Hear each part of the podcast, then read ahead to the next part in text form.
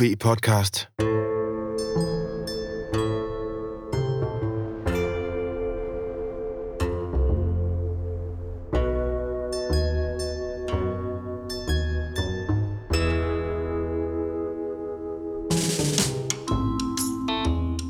Velkommen til Universitetets podcast om undervandsjagt, fridykning og snorkling. Din vært er Morten Rosenvold Villassen, forfatter til bogen Undervandsjagt og forfatter til Hold vejret, en bog om fridykning. Morten har holdt vejret i 7 minutter og fridykket til 81 meters dybde og vundet Danmarks mesterskaber i både fridykning og undervandsjagt. Med i studiet er også Johan Vedel Nielsen, nordisk mester i undervandsjagt og 10 gange dansk mester og fiskerikonsulent i firmaet Aquamind. God fornøjelse. Velkommen til UV Podcast 59. UV Podcast 59 handler om undervandsjagt med flasher. I Danmark så er der ikke tradition for undervandsjage med flasher, men det er måske ved at ændre sig, og det vil Johan og jeg prøve at udfolde lidt, set i lyset af nogle af de fangster, der er gjort her i den her sommer 2020. Afsnittets sponsor er Kingfish, som forhandler Garmin-udstyr, blandt andet Garmin Descent, som er det dykkerur, den dykkercomputer, som jeg bruger både til hverdag og til fest, skulle jeg til at sige, men også når jeg dykker især, som er udmærker sig ved at have en GPS i sig, så man kan finde positioner, og man kan tage positioner, mens man ligger og dykker. Den fungerer ikke under vandet, men fungerer glimrende over vandet, så man kan lige tage positionen, når man kommer op i overfladen efter et dyk, og så genfinde sin sten, sin torskehule, sit frag, eller hvad det nu var, man ville markere. Jeg har Johan med mig i studiet. Hej Johan. Hej Morten. Og studiet er i dag uh, Johans uh, Citroën Berlingo. Den gode bil. Yes. Og øh, vi er jo på vej ud for at dykke, Johan. Øh, kan du fortælle lidt om, hvor vi skal hen i dag? Ja, men øh, vi skal jo til Nyborg og skyde en dagsøjet på 8 kilo med flasher. Og øh, vi må hellere tage den lidt fra toppen. Øh, det er nok de færreste, der havde forventet den udmelding, men øh, hvorfor flasher, hvorfor havret, hvorfor, hvorfor Nyborg? Øh, ja, Nyborg, fordi det er kraftige vestenmænd, og det er et øh, rigtig, rigtig godt sted. Ikke? Altså primært øh, til torsk der på pil øh, 1, 2, 3 er der rigtig mange torske huler, og dejligt øh, altså udfordrende med strøm og lidt dybde, og et, et virkelig godt sted. Øh. Men så det med flasher, det er så fordi, at der er en, øh, der har øh, skudt nogle enormt flotte ørder om dagen med, øh, med flasher, og ligesom øh, det er noget, vi faktisk har tænkt og talt om i mange år, det der med, kunne man skyde en laks med flasher? Og så, nå ja, det kunne man muligvis, men det er også bøvlet. Og så er der, jeg tror aldrig måske rigtigt, at der er nogen, der egentlig har afprøvet det før nu.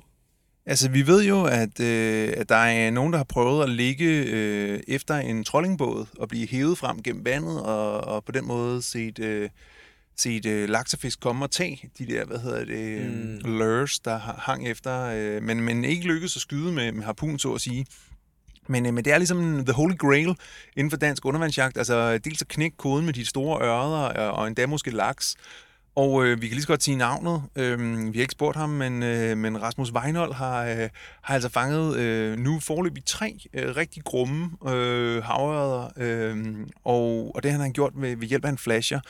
Og han har været en lille smule hemmelighedsfuld. Vi håber på at kunne hive ham med ind i, i podcasten på et tidspunkt. Øh, nu ligger presset på, på hans skuldre. Altså, øh, Rasmus, du er inviteret til UV-podcast øh, til at komme og fortælle om, hvordan det foregår, men det skal ikke fraholde os fra at gætte en masse og komme med en masse teorier. Jeg har efter fem minutter tænkt over emnet og udvalgt mig selv til at være specialist øh, i flasher, og jeg har, hvis man kan høre her, så har jeg drukket tre liter rødvin i går øh, for at, øh, at lave en buzz bomb. Og en bossbomb bliver jo netop lavet ud af indersækken på øh, de der rødvinspap-vin. Øh, vin. mm. Og, øh, og det, det, er sådan en, det er en 3 liters, du har drukket. Altså, ja, og så har jeg sat det på en flaske her, og, og en elas, to, to, to elastikker til de at holde på det, og så fluocarbon fiskelin, der skulle være ekstra gennemsigtig. Og den her, den skal så ligesom stå sådan og flashe i, i strømmen der ved Nyborg, og så skal vi ligge i ly sådan bag pillerne, og hvor der sådan er lidt skygge, og så kan vi sådan måske skyde en 8 kilos dagsorden. Ja, og hvis, lad os lige prøve bare at tage den fra toppen af. Hvad, hvad er en, der, var, der var nogen, øh, der, der spurgte inde på de der øh, undervandsjagtgrupper, der spurgte, hvad er en flasher? Ja, altså en flasher, det, øh, den kan man jo lave på rigtig mange forskellige ting, men det er jo sådan set, når man bruger fiskens nysgerrighed over for lysglimt til at lokke den til. Og man kan så lave de her lysglimt på forskellige måder. Det kan være CD'er, det kan være, at man kan købe øh, flasher, der ser ud på forskellige måder med metaldiske, der spinner rundt eller vibrerer, og så den her, øh, der han er meget dygtig øh, øh sydafrikansk undervandsjæger Chris Coates, han så udviklet.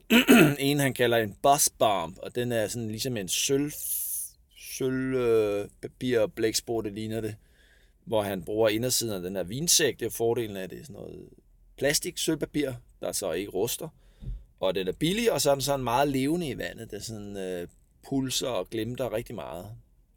Og det, øh, og man kan sige, så, så det har man, altså bare sådan lige helt, helt basic omkring konstruktionen. Altså i toppen har du så en halv liters flaske eller en eller anden, anden form for flydemiddel, og så har du en fiskeline ned, og så på vej ned kan man ligesom have sådan nogle forskellige ophæng med dansende fisk og ting og sager, ligesom man har på et makralforfang eller et mm. silleforfang. Typisk lidt større øh, blink. Og så man har selvfølgelig ikke nogen kroge på, når det er undervandsjagt, for vi vil jo skyde fiskene, vi vil bare lokke dem til. Og så i bunden har man den der buzzbomb, som er den der øh, sølvpapirsdanser, der, øh, der hænger nede i bunden af sådan nogle flagrende, flagrende gevanter. Ja, altså vi kan lægge øh, et link op til videoen med ham, Chris Coates, der, der har lavet en rigtig fin video omkring, hvordan man laver sådan en øh, flasher, og den øh, med step by step, øh, den er sådan set øh, rigtig god, og så kan man følge den jo, og og det er også det, vi kan lægge billeder op af den, jeg har lavet her i går aftes, øh, som, øh, ja, det må vi se, om det er det. Ja, jeg har også lige været ude og købe mig nyt grej, sådan en øh, 3 liters øh, papvin af øh, Vinia Esmeralda, som jeg øh, synes også er rigtig god. Så er det, det noget ikke at drikke den? Nej, jeg har ikke, jeg har ikke noget at drikke dårligt. Jeg nåede at skænke et, et glas hvidvin til Astrid og jeg i, i går aftes, mm. men det var, øh, det var ligesom, hvad det kunne blive til. Øh, det er selvfølgelig lidt uambitiøst. Man kunne også hælde den over på andre flasker, men øh, nu vel, nu har vi en bossbomb her, og vi skal ud og prøve den. Kan vi lige snakke om, sådan, hvor vi ellers i, i verden har øh, fisket med flashers? Ja, jeg har gjort det øh, i Sydafrika, og øh, efter Spanish Mackerel, og, øh, og det, det fungerede rigtig godt. De, de reagerer ved at komme hen til flasheren, og så begynde og så cirkel den, eller sådan ligesom hænge lidt ud ved den. Og, øh, og så ligger man ovenover den, øh, og så kan så dykke nedefra i den, i den blinde vinkel. Og så har vi gjort det sammen på Azorerne. Ja, vi øh, kom til Azorerne uden en flasher og lavede en ud af, det var dengang man kunne købe CD'er i butikkerne, så gik vi ind i supermarkedet i 2011 og købte øh, en stak CD'er og, øh, og lavede simpelthen en flasher ud af det. Og det virkede rigtig godt til Amberjacks. Mm. Og, øh, og vi sådan, nogle gange, så kom de ligesom bare ud af det blå, sådan 5 kilos amberjacks, og lå og cirklede omkring de der, og så kunne vi skyde dem. Jeg kan ikke huske, vi skød jo også Wahoo der. Jeg kan ikke huske, om de også var på flasher, eller? Nej, den skød vi bare øh, ud i det blå. Ja, det er rigtigt. Men vi havde sådan nogle øh, bøjede øh, sølvskeer, eller øh, ja, teskeer. Ja, det er der mange, der bruger. Ja. Så ja. når de ser den, så kaster de den der øh, teske, der så sådan vibrerer, mens den falder ned gennem vandet, og så kommer de over for at tjekke det ud, eller måske lige så meget, at de bare fokuserer al deres opmærksomhed på den der TSG, og så ikke lægger så meget mærke til, hvad der kommer ud fra siden øh, med en undervandsjæger med en harpun, der, der nærmer sig. Ikke? Ja, og det er også det, som Rasmus beskriver, at det, altså, havredder, de kommer altså ikke ind og begynder at bide i en flasher og tro, det er en fisk og sådan noget, men de bliver distraheret af den på en eller anden måde og stopper op og ser, hvad, hov, hvad det er for noget, og så har man så en, en lille chance for at øh, få den skudt, og øh, og Rasmus har altså skudt dem med, med, med en meget stor harpun på 5 meters afstand. Så det er altså et, et gevaldigt, af, øh, altså et gevaldigt skud, lang skud, ikke? altså efter en meget stor fisk med en meget stor harpun. Så man skal også have grad i orden og, og gribe, gribe sit fiskeri sådan grundlæggende anderledes an. Men det er jo klassisk blue water på mange måder. Mm. Altså det der med, at du har god sigtbarhed, du har... Øh, du har en flasher, og så ligger du i nærheden af den flasher, og så når du ser en fisk, så kan du enten, enten kan du dykke ned jævnligt, eller også kan du dykke ned, når du ser en fisk, øh, og forsøge at skyde den, ikke? Ja, altså det fungerer, det dyk, hvis man kan lave et dyk ovenfra og lige ned oven på fisken, så, så kan fisken faktisk ikke se en, der har sådan en blind vinkel over sig. Og øh, så langt ind ad tiden med, med det flasherfiskeri, jeg har lavet, der ligger man faktisk bare øh, oven, lige ved siden af fløjet til flasheren, og så ligger man og, og, og slapper af i overfladen, og øh, Hvilket også kan gøre det lidt kedeligere, så han har været syv timer om at skyde to ørder. Jo, jo, men måske har han set en lille smule andet end bare... Øh... Det må man håbe. Ja. Jamen, vi kan jo køre det over øh, til, til Nyborg. Skal vi tage til Nyborg? Ja, ja. så vi kan køre over her, mens vi snakker videre, fordi vi ved jo, der er andre, der har eksperimenteret med de her flashers i Danmark. Ja, jeg har aldrig prøvet. Hvem øh, kender du, der har prøvet? Jeg ved, at øh, Lamberto har gjort det. Jeg ved, at Michael Berns har gjort det. Ja, det er rigtigt. Michael Berns har gjort det på Langeland. Faktisk med stor succes til torsk. Ja. Altså, torsk kan jo både være, øh, hvor de står nede på bunden og sover. Mm. Og der øhm, vil det selvfølgelig ikke virke. Og så kan de være fritsvømmende, hvor de også typisk er lidt svære at skyde. Øh, og der vil det jo selvfølgelig virke rigtig godt. Altså, det er jo klart, hvis man kan fange dem med birkefiskeri, så kan man selvfølgelig også lokke dem til med en flasher. Ja, og, øh, og jeg ved også, at William Seifert har snakket om en eller anden øh, oldtimer, som også havde, altid havde et blink under sin bøje. Ja, jeg har prøvet at have en blæksprutte under min harbun der, da jeg startede. Fordi jeg, det var ligesom nogle af de gamle, der havde, men øhm, ja, det, det har jeg ikke mere. Nej, okay.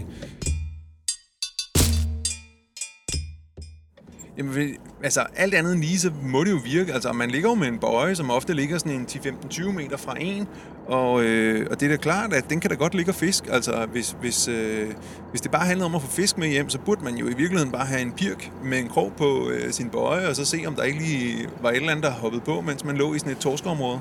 Jo, men, jo, jo, selvfølgelig, men det vil også være træls, hver gang den fanger bunden, ikke? og man skal tilbage og hive det ud og filtre det ud. Og, Ja, ja, det er du ret i. Det er du ret i. det, øh, Nå, men anyway, vi, øh, vi, vi giver det et skud nu her. Hvis, øh, hvis der er andre, der kunne tænke sig at, at lave noget af det her flasher-fiskeri, så, øh, så, så altså et godt sted at starte er selvfølgelig, at man kan købe en færdig flasher. Jeg ved, Rob Allen, de producerer øh, ja. flashers, men det er der også andre af de der øh, mærker, der gør. Så man kan bare købe en færdig flasher. Men de fleste, øh, som jeg kender, foretrækker at lave dem selv. Og man kan sige, at der er nogen arter, som virkelig bliver tiltrukket af flashers, det er blandt andet amberjacks. Altså som sagt, vi kunne tiltrykke dem med, med en stak CD'er, som vi har brækket i stykker og, og syet på en line. Og så havde vi faktisk en rigtig god flasher til amberjacks på Azorerne i 2011. Det virkede rigtig godt. Men, men, øh, men det er klart, at, øh, det, at hvis man skal lave en så øh, selv, så, så kan man lige så godt gå all in og lave sådan nogle øh, gennemsigtige plaststykker med øjne på. Jeg, ham Chris Coates er meget på, at der skal være øjne på de der øh, fisk, Ja, ja. fordi at mange af de der rovfisk orienterer sig mod øjnene på byttefiskene, så derfor skal man også sørge for at, at farvelægge eller købe sådan nogle øh, legetøjsøjne og klistre på, eller på en eller anden måde. det er jo i hvert fald hans teori, jo, altså det kan jo være svært at, altså, men, men man kan da endelig sætte øjne på, ikke? Jeg tror, noget af det, man måske også skal tænke over, det er, at mange af de flasher, man kan købe, det er jo lavet til at tiltrække fisk, der vejer 20, 30, 40, 100 kilo. Mm. Og det her i Danmark, der, øh, hvis vi er rigtig heldige, så tiltrækker vi på en fisk på 5-10 kilo. Så man skal måske også tænke lidt over størrelsen på de øh, emner, man har som flasher. Altså, Ja. det skal måske være øh, noget, der blinker og minder om øh, mellemting mellem en tobis og en sild. Og, øh, Ja, og måske kan man- Måske knap så... Måske kan det faktisk blive for voldsomt, altså, tænker jeg, hvis at det ligner en fisk, der er så stor, så øjet bliver mere bange end tiltrukket. Men øh, altså det, et godt sted at starte er jo øh, at kigge på de øreblink, som ørefiskerne bruger, fordi øh, det er jo bevisligt øh, den størrelse, som ørerne Ja, går ja, efter. de kan sådan set også være rimelig store, altså. Så, øh, så et eller andet, øh, et eller andet øh, blink med et øje på, lidt sølvglinsende eller sådan noget. Og lad os prøve at snakke lidt om, hvilke fisk, ud over en havørred, som ligesom er vores øh, drø- drømmefisk for i dag selvfølgelig, men, men ud over en havørred, hvilke, hvilke arter kan man forestille sig vil gå efter sådan en, øh, sådan en flasher, som vi... Altså i Danmark eller generelt? Nej, i Danmark, tænker jeg.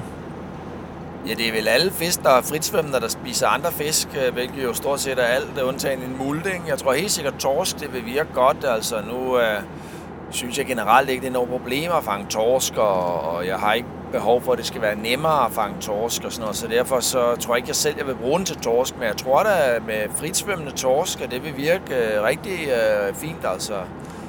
Og, øh, og også til, til lyssej og sej og, og makrel og Ja, ja, hornfisk sikkert også. Altså. Nyborg er jo faktisk i øjeblikket et, et, et, lidt af et hotspot for makrel, altså fordi der er makrelstimer, der øh, ligesom, øh, de, de fanger dem rigtig meget på nordsiden af øh, stensætningen nord for øh, Storbæltsbroen ved Nyborg. Og der står de nærmest skulder ved skulder og hiver makrel ind, så det, det er ikke utænkeligt, at vi øh, støder på makrel i dag. Øh, og, og måske, jeg ved ikke, jeg, jeg vil tro, at, at makrellen, den, der skal man så have nogle næsten endnu mindre små lysende øh, stykker øh, Ja, det er måske næsten mere som sådan en makrel forfang. Altså, det er jo de der Ja. små fluer eller sådan noget. Jeg ved ikke, om den, den glimter måske ikke nok til, at de kan se det på afstand. Nej, men det skal være, og så skal det nok også være oppe i vandet, ikke? Altså, Ja, det skal det helt sikkert, ja. Ja, også med, med hornfisk, altså at det skal nok være oppe i vandet, hvor at vi kan godt forvente, at luper og torsk og havret også godt kan tage dem øh, umiddelbart over bunden. Øh, Ja, de hvad hedder det, observationer, der har været, nu, nu så du jo selv en havret træk mod strømmen op ved Kronborg, øh, da vi var ude undervandsjage sammen sidst. Ja, altså Kronborg vil være det er mit første øh, valg, øh, hvis der godt nok ikke lige var så mange både og løsfiskere til at lave sådan noget dagsøret flasherfiskeri. Øh, der, der er i hvert fald rigtig mange ørreder ved Kronborg, og der er, øh, ja, det er jo et godt øh, udgangspunkt, ikke? Jo, men der er også, altså dels er der jo ørred, men der er jo også strøm, og så er der jo sådan en, en, en skrant, som gør, at ørrederne bliver ligesom øh, presset ind mod land, så de findes på et relativt Ja, et koncentreret, begrænset om, område, ja. ja. koncentreret område, og det gør jo, at, at, at man har en reel chance for at støde på dem, og du, du stødte jo rent faktisk på en havred sidst vi var ude at dykke. Måske skal vi faktisk tage øh, en lille smule snak om sidst vi var ude at dykke, Johan. Ja, siden sidst. Det var på din fødselsdag. Ja, det var på min fødselsdag, og jeg var så heldig at fange øh, en personrekord i Bigvar. Ja. Vi var ude og lave et, øh, en øh, film omkring øh, fiskeri og fladfisk, så det var jo meget belejligt, at øh, jeg fangede en, øh, en rigtig flot øh, Bigvar øh, på, nu kan jeg ikke engang huske, hvad den vejede. Var det 4,5 kilo? 4,5 kilo, ja. Og, øh, og bagefter så var vi ved Kronborg, jeg, øh, og hvor vi faktisk gik efter dagsøret, og hvor jeg også så en dagsøret øh, på øh, 4 meter vand på 8 meters dybde. Altså den kom svømmende under mig pelagisk, ikke? Og jeg, øh, det, var, det, var, det var rimelig langt væk, og sådan, noget, så jeg skød øh, desværre ved siden af. Men Ja. ja. øh, fedt at se den. Og det var med din øh, fødselsdagsgave, du skød ved siden af, faktisk. Ja, ja, ja. Jeg havde fået en, øh, en Tomahawk roller harpun af Morten. Ja, ja. Ja, men øh, vi var lige et par drenge, der skillede den sammen til et, øh, en, en Salvimar Tomahawk øh, rollerharpun. Det er også ligesom for... for Det kan være, det er det, man skal have gang i, når det er øh, dagsøret jeg tror, de der, fiskeri. jeg tror, de der rollerharpuner har en kæmpe fordel ved, at den der øh, lange, lange rækkevidde, men ikke en gigantisk lang harpun. Altså, det, øh, det, det kan virkelig noget. Jeg tror faktisk også, at Rasmus øh, havde skudt øh, sine havre med en, med, en, med en 100 cm roller.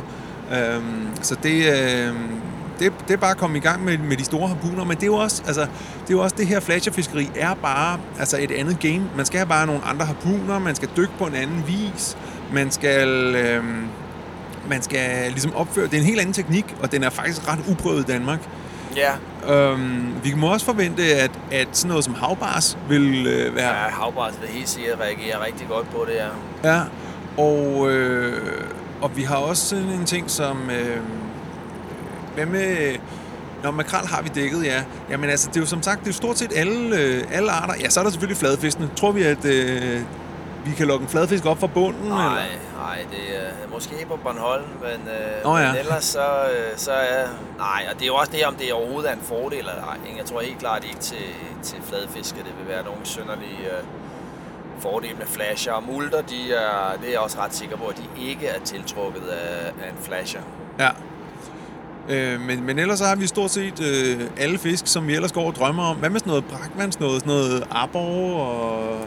Arbor er faktisk også enormt nysgerrig, og, Ja. ja. øh, og også op i Norge kunne det være interessant måske at, at prøve. Ikke? Øh, der er jo også nogle broer og sådan noget, hvor, øh, hvor fisken står der koncentreret bag nogle brobiller, men hvor brobillen måske er 30 meter dyb, ikke? og man kan lokke dem øh, op fra, fra 30 meter og så lidt opad, øh, så man kan nemmere komme til dem og sådan noget. Så der, der er sådan set masser af muligheder. Øh, det, er jo, det er jo meget spændende, og det er jo egentlig også sjældent, at at der sker noget rigtig nyt i, øh, i dansk undervandsjagt. Vi kender det jo fra, fra Finland, hvor, øh, hvor der jo aldrig er nogen, der havde fanget en torsk ind til Manolis Giankos. Han øh, fra Grækenland kom op og, øh, og lige viste dem, hvor skabet stod og fangede en hel masse torsk under sten på 20-25 meters dybde. Og det, det, der var jo aldrig nogen, der havde dykket på 20-25 meters dybde og kigget under sten. Altså nogensinde i Finland. Øh, men lige så snart de vidste, at det kunne lade sig gøre, og, og de kunne se, at det, det var gjort og sådan noget, og folk prøvede, så, øh, så kunne de jo også godt selv. Ikke? Og, det, og det kan jo vise sig, at det bliver det samme med det her flashefiskeri. Der er så ikke særlig mange, der har prøvet, men øh, der er der ingen tvivl om, hvis der er en hel masse, der prøver, så er der jo også nogen, der vil få succes en gang imellem. Jo. Det er klart, og, og man kan sige, at, at, at hvis vi nu sådan breder det ud over øh, de nordiske lande, så er der jo faktisk nul tradition for at lave øh, undervandsjagt med flasher i Danmark, Norge og Finland. Og jeg må faktisk sige, at Norge har det største potentiale, ikke? Jo. Fordi at sigtbarheden er der. Ja. Øh, hvorimod jeg forestiller mig, at en flasher i Finland vil være nærmest øh, fuldstændig... Øh, altså, det er meget få dage på et år, hvor det vil kunne svare sig, og, fordi øh, at er der jo faktisk flasher. mange laks i Finland, jo. Jo, jo, men der er jo, der er jo virkelig dårlig sigtbarhed. Altså, Jeg er ikke ude langt ude. Der Ej, er okay. faktisk god sigtbarhed. Okay. Ja, hvem ved, om man kunne fange et laks? Ja, eller, altså de har jo også havret og helt fiskeri, som de, Ja. som de dyrker derop. Okay, vi, vi kan ikke afskrive det fuldstændig, men, men det, der er smart ved sådan en flasher, det er jo netop også det der med, at den fisker, selvom, øh, selvom, du, er, selvom du er i overfladen. Så det vil sige, at den hele tiden står og lokker fisk til. Så lad os forestille os et vrag på, på 30-40 meters dybde, og, øh, og du kan måske kun dykke til 15-20 meters dybde.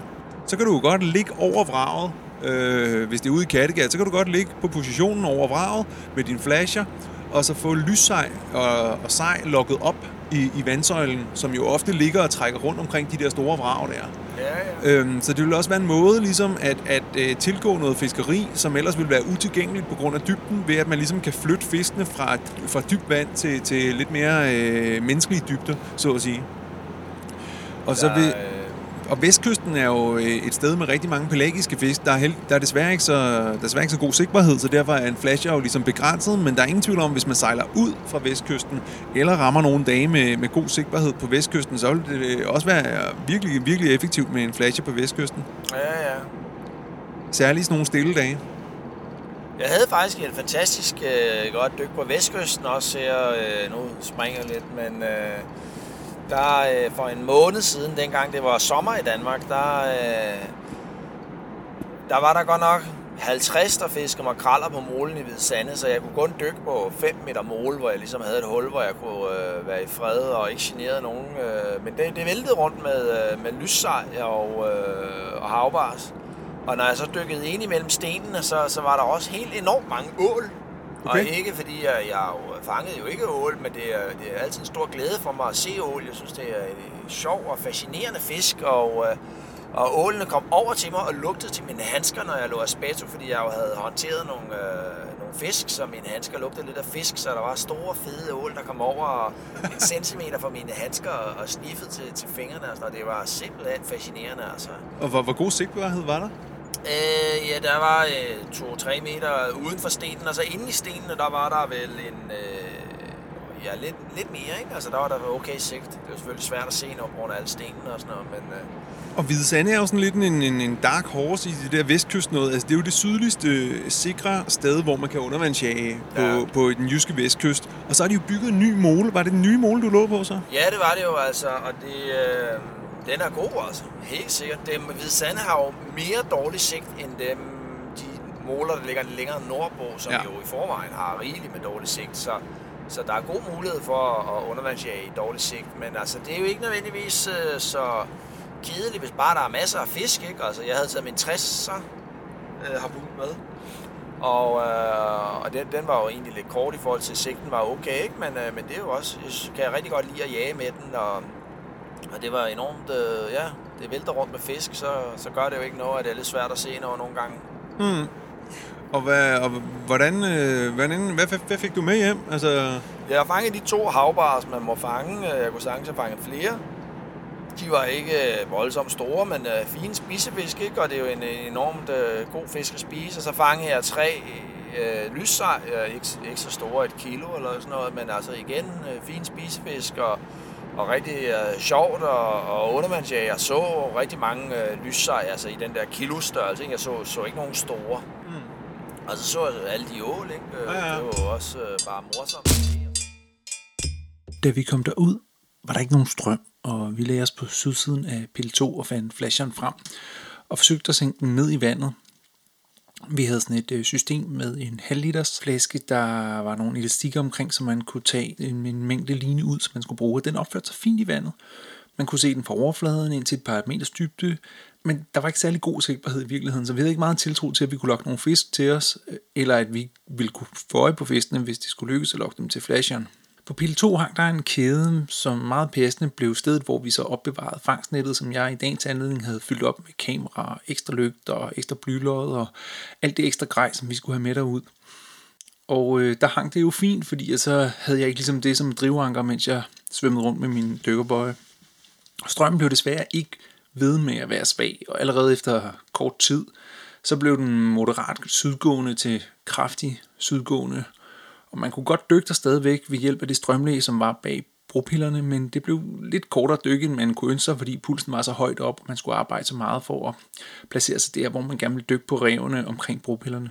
Vi dykkede både på nord- og sydsiden af alle pillerne, og vi fangede faktisk pænt med torsk, og vi så rigtig mange mindre torsk, som vi valgte ikke at skyde, og der, der var ligesom gang i den. Efter vi havde dykket en del, og var måske var lidt trætte, så, så skulle vi indad igen, og det var faktisk lidt en sprint mellem bropillerne, hvor man måtte arbejde sig hårdt op mod strømmen, og så på tværs, indtil man blev faktisk skubbet sydover og syd for broen, og til, men til sidst så kunne man så nå ind bag strømlæget af den næste bropille. Og derfra i det strømlæg, så var det så lidt lettere at svømme op mod strømmen til stenrevet og øh, broen igen og pillerne der, hvor vi dykkede igen. Og helt inde ved pille 1, så var der faktisk kun svag strøm, og på grund af regnvejret, så var der ingen stangfiskere, så vi kunne udforske de mange huler, der er mellem de meget, meget store sten, der ligger her. Desværre var der kun små torsk lige her, men det var ret fed dykning på en 4 til en 6 meters dybde. Til allersidst, så forsøger jeg så at finde nogle fladfisk ud over sandet nord for havneindsejlingen øh, ved Nyborg.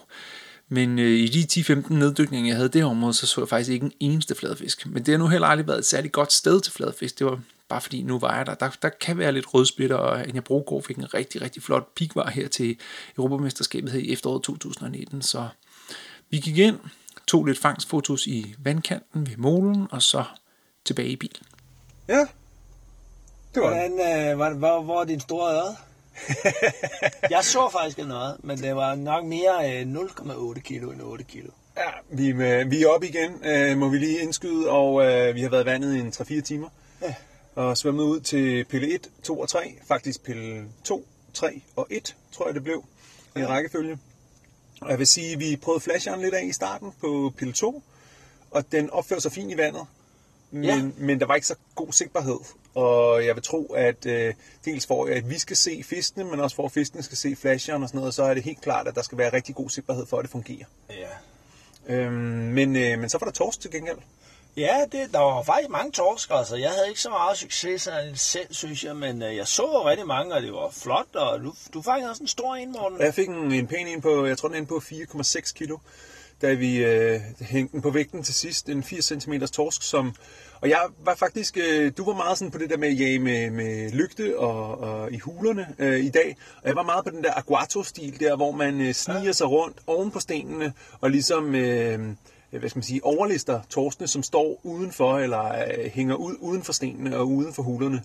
Øhm, jeg synes, det er en sjov måde at jage på, og så havde jeg en lidt stor harpun øh, med ned. Jeg havde en 90 cm harpun med ned, og den, den egner sig lidt bedre til den form for fiskeri, end, øh, end hvad hedder det, en hulefiskeriet, som er bedst med de der 60, 70, 75 cm harpuner.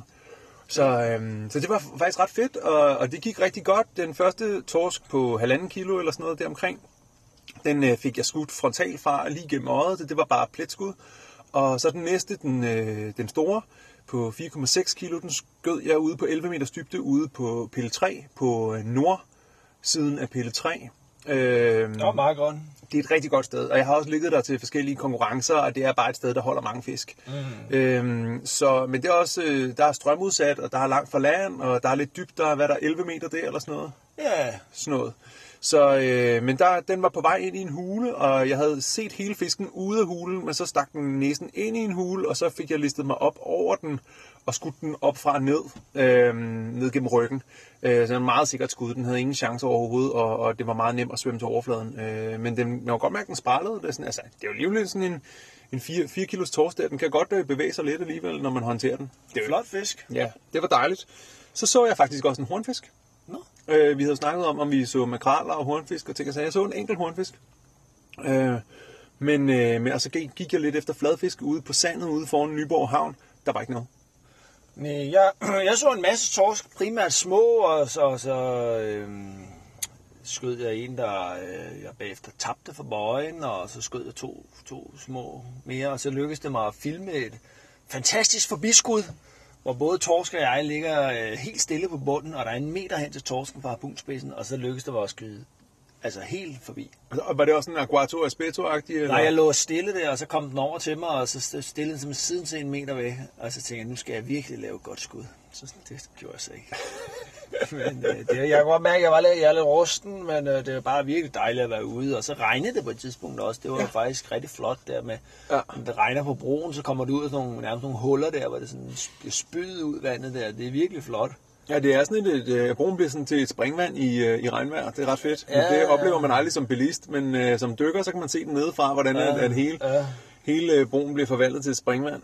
Øhm, jeg tænkte også på, at... Øh, nå ja, det var bare, øh, vi skulle give den der øh, anbefaling videre med ham der, den... Øh, hvad er det nu, han hedder? Dave? Ham, der skyder godt. Vi lige snart. Ham, Dave, Dave Mahanan? Ja. Mac, ja, det kan du se inde på ubpodcast.dk-59. Der laver vi et link derind til. Det er en øh, amerikansk øh, undervandsjæger, professionel undervandsjæger, som undervandsjæger med øh, scuba-udstyr over i Florida et sted. Ja, så og, mega dybt. Altså, det er sådan noget trimix, så han dykker med forskellige blandinger på vej øh, nedad, ikke? Ja, og det man ikke... Altså, han man dykker sige, på sådan 100 meter og sådan noget. Ja, og, og nogle gange er det lavt, og nogle gange er det dybt og sådan noget, men det er, det er, det er ret vild dykning, sådan, altså scuba-dykning, og det er, jo ikke, altså, det er jo kommercielt. Men det, der er så imponerende ved ham, det er, at han øh, skyder med free shaft. Det vil sige, at der er ikke nogen liner i hans øh, spyd, når han skyder sin harpun af. Men det behøver han heller ikke, for han stoner hver eneste fisk, han skyder efter. Det er simpelthen så imponerende. Altså sådan, ja, det er helt utroligt. Han skyder bare fisken, og så lægger de sig på siden. Ja. Og så, så er det ikke engang altid, at han gider svømme over til dem. Nej, nej. Så lader han bare harpunen igen, og så skyder han nabofisken og lægger den så på siden. Og så har han til sidst en 7-8 fisk, han, han, øhm, og så render han rundt og samler dem rundt op på revet og svømmer op til overfladen. det er også fordi, han har sådan et system, han har sådan en ekstra spyd på siden af harpunen, så, han lige, så kan han lige tage et ekstra spyd der lige, og så lige poppe en mere. Og... Ja, det har, det har ikke så meget med, med, med den undervandsjagt, som, øh, som vi dyrker at gøre. Men lige præcis det der med at skyde killshots, der, øh, der har man altså noget at lære. Ja, det er, det er sige watch and learn. Ja, ja. skriver jeg på et tidspunkt i en af videoerne, at han ligesom holder med den anden hånd også på harpunen kan man lige lægge mærke til, men det kræver selvfølgelig, at der er sådan en stang, der stikker bagud for håndtaget, ikke? så du kan holde der. Nå, så for at stabilisere harpunen? Ja, ja, så okay. siger han, det gør, så skyder man meget bedre. Nå, okay. Og der, han ved noget om det. Ja, han skyder ret godt i forvejen, må jeg sige. Ja, ja. Og så bruger han også de powerheads, som vi har snakket om tidligere i forhold til det der med undervandsjagt og hvidhajer og sådan noget i Sydafrika. Men den bruger han så på øh, amberjacks, øh, altså de store sådan, gamefish, som han også fanger derover. Fordi jeg vil tro, at, at det, det må være erfaringen, der ligesom har gjort, at han siger, at han, dem kan nok ikke dræbe med et enkelt skud. Øh. Ja, der er for stor chance for, at de svømmer den skal ikke sprælle meget, for den kommer rigtig langt væk. Sådan en, øh, Nej, det er jo det. Men, det ser, men så kan man også se, hvordan det ser ud, med sådan en, øh, når sådan en Amberjack bliver ramt af en powerhead. Det er faktisk også lidt spektakulært at se. Ja. Øhm, ja, men øh, det var en dejlig tur til Nyborg. Ja, tak for god dykning, morgen. Ja, det var fantastisk. Det var en flotte fisk. Ja, tak. Tak for det. Den ryger lige ind på uh, Kingfish. Jeg vil sige, at til gengæld uh, filtrering uh, efterlader lidt efter ønske. Jeg tror, at Morten fik måske mellem 7 og 800 gram kød ud af den der tors på 4,5 kilo. Der var... Ja, per filet. Ja, skinnet var måske en centimeter tykt, da han havde skinnet var du skåret af. Jeg synes, du overdriver. Men det er også meget svært at filetere sådan en stor fisk. Ikke? Jeg ved ikke, om du har prøvet det, men ja, det er faktisk... jeg foretrækker at tilberede min fisk hele. Ja, men der, er, der, så kan de også næsten fylde panden, ikke? Ja, Nå, men i hvert fald så øh, mange tak til, øh, til Kingfish for at sponsere UV Podcast 59, og den her øh, fangst med torsken på 4,6 kilo, den ryger jo direkte ind på Kingfish Sommerkop inde på uvjern.dk.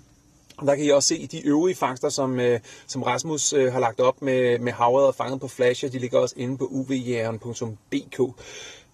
Og øh, ellers er der ikke meget at sige andet end en tak, fordi I lyttede med. Det her var UV Podcast 59. Så skal vi hjem. Godt med kaffe.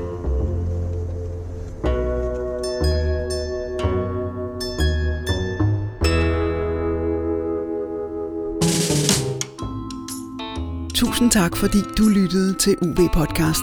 Du kan finde links, fotos og anden info på uvpodcast.dk.